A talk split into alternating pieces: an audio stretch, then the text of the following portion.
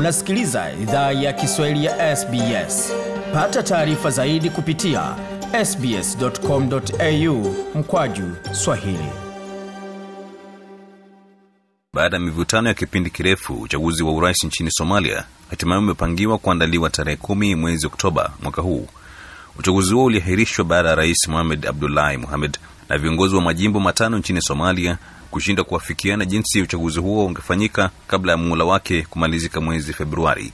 Pia ni kipindi hiki mwanamke anagombea urais nchini Somalia, naye ni Fauzia Yusuf Adam ambaye pia ndiye mwanamke wa kwanza kuhudumu kama waziri wa mashauri nchi za kigeni nchini Somalia. Mama Fauzia, mjane na mama wa watoto watatu, anasema kampeni yake ya kuwania urais nchini Somalia ina uzito na itaondoa vizuizi dhidi ya wanawake wengine.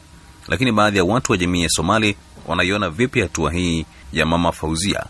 Abdikadir Aden, mkazi wa garisa kaskazini mashariki mwa Kenya. Sana sana katika mila ya Kisomali, kazi ya wanawake ilikuwa ni kuchunga boma. Boma ni watoto na mifugo zamani. Pia tumeweza kuona wanawake ambao wameweza kushika nafasi ya kazi, wamekuwa viongozi kwenye nafasi ya kazi na ambao wanafanya kazi bora zaidi ya wanaume. Ni vizuri apewe nafasi ili pia yeye ajitokeze na watu wamchague. Wakisipomchagua yote ni sawa, lakini ile kujaribu, apewe nafasi ya kujaribu, asivunjwe moyo. Na jambo la pili, pia kuna watu, wanawake wengine ambao wanamwona kama mfano bora ya kuweza kuwa na ile ujasiri wa kiume na kujitokeza kwenye mstari mmoja na wanaume wengine.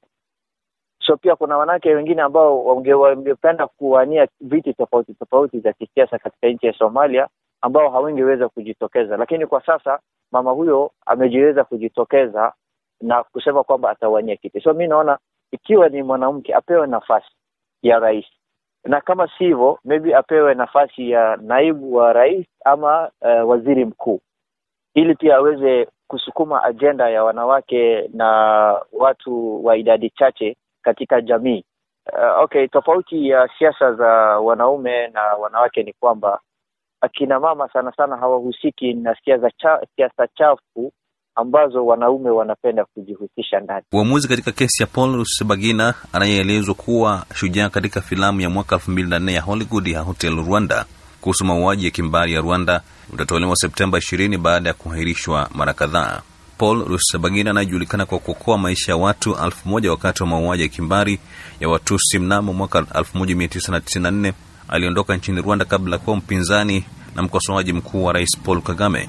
Mwaka mmoja uliopita alikamatwa na kutekwa nyara kulingana na familia yake na kurudishwa Rwanda, ambako tangu wakati huo anakabiliwa na mashtaka ya ugaidi. Hukumu iliyokuwa ikisubiriwa kwa muda mrefu, ambayo ilipangwa kutolewa Agosti 19 iliahirishwa hadi Septemba 20.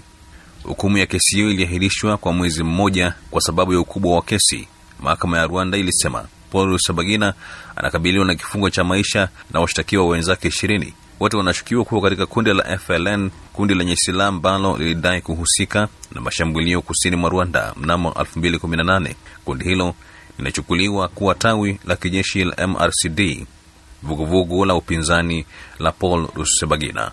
Tangu kuanza kwa kesi hii ya muda mrefu, familia ya Paul Rusesabagina inalaani kuingiliwa kwa mahakama na serikali na kutaka achiliwe. Hivi karibuni Ubelgiji na bunge la Ulaya walielezea wasiwasi wao juu ya mazingira ya kukamatwa kwake na jinsi kesi hiyo inavyoshughulikiwa.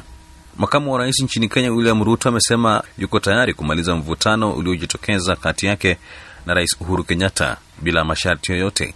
Utengano kati ya Rais Kenyatta na makamu wake William Ruto sio suala la siri, lakini ni taswira ambayo imekuwa ikionekana wazi, wakati Rais Kenyatta akisema hafahamu chanzo chake.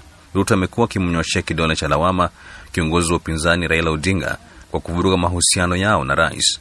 Uhasama kati yao umesababisha hali ya hofu hapa nchini Kenya wakati uchaguzi unakaribia. Ruto amekuwa wa kwanza kuitikia wito wa maaskofu wa kanisa Katoliki wa kuafikia maridhiano. Mwezi uliopita, Rais Kenyatta alimuhimiza makamu wake kujiuzulu iwapo haridhishwi na utendaji wa serikali. Kinyume chake, Ruto aliapa kwamba hatajiuzulu, kwani hatua hiyo ingemwonyesha kama mwanasiasa mwoga na msaliti. Lakini matamshi ya maaskofu 23 wa kanisa Katoliki waliofanya mkutano chini ya mwavuli wa kongamano la maaskofu wa kanisa Katoliki yamelegeza moyo wa Ruto ambaye maasimu wake wa kisiasa wamemtaja kuwa na msimamo dhabiti. Na mahakama ya juu nchini Afrika Kusini Ijumaa ilithibitisha tena amri yake ya kumfunga jela Jacob Zuma. Mahakama hiyo imemtuhumu rais huyo wa zamani kwa mashtaka ya ujanja katika uamuzi ambao ulimtia hatiani kwa kuhujumu mahakama. Kesi hiyo hata hivyo haiathiri kuachiliwa kwa Zuma mapema mwezi huu kwa ajili ya swala la afya, jambo ambalo lilizusha malalamiko makali wakati wa madai ya ukiukwaji wa taratibu za msamaha. Kifungo chake hapo mwezi Julai kilizua mlipuko mbaya zaidi wa kisiasa tangu kumalizika kwa ubaguzi wa rangi wakati wafuasi wake walipofanya maandamano ya vurugu ambayo yalisababisha uporaji mkubwa wa mali katika maduka makubwa pamoja na magala. Zuma mwenye umri wa miaka 79 aliomba mahakama ya katiba kutengua uamuzi wake wa kumhukumu kifungo cha miezi 15 kwa kukataa kujibu maswali katika uchunguzi wa ufisadi. Je, unataka kusikiliza taarifa zingine kama hizi? Sikiliza zilizorekodiwa kwenye Apple, Google, Spotify au popote pale unapozipata.